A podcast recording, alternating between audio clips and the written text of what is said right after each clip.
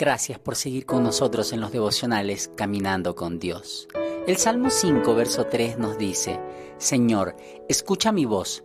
Por la mañana, cada mañana llevo a ti mis peticiones y quedo a la espera.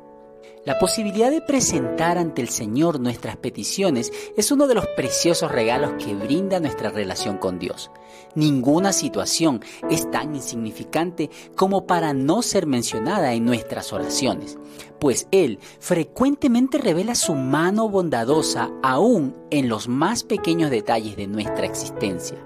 El proceso de llevar a Dios peticiones, sin embargo, acarrea un peligro Nuestras oraciones pueden convertirse en un ritual que carece del espíritu de expectativa que caracteriza las más genuinas plegarias a Dios. Pedimos, pero no nos acompaña una fuerte convicción de que nuestra oración recibirá respuesta. Así, pareciera que sucedió en la vida de Zacarías y Elizabeth. El anhelo por tener un hijo los había impulsado a pedirle a Dios que les concediera ese regalo. Con el paso de los años, es posible que su regalo se convirtiera en parte de la liturgia cotidiana. A pesar de esto, un día el ángel se le apareció a Zacarías y le anunció, Dios ha oído tu oración, tu esposa Elizabeth te dará un hijo. ¿Cuál fue la sorprendente respuesta de este varón?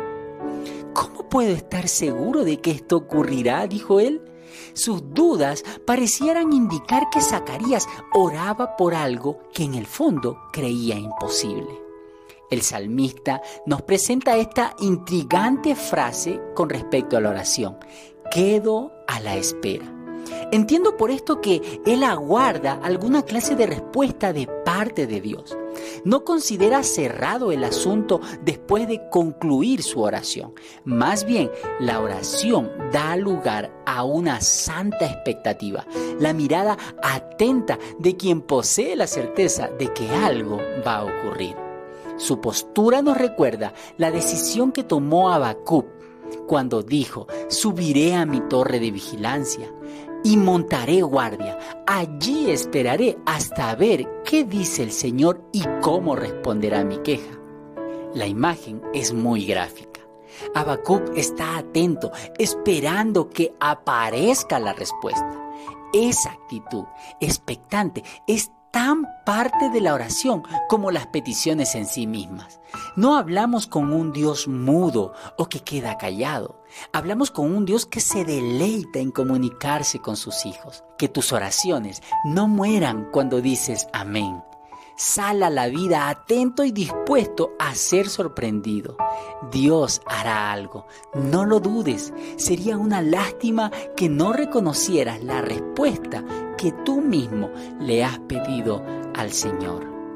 George Muller dijo lo siguiente, vivo en el espíritu de la oración. Oro mientras camino, oro cuando me acuesto y oro cuando me levanto.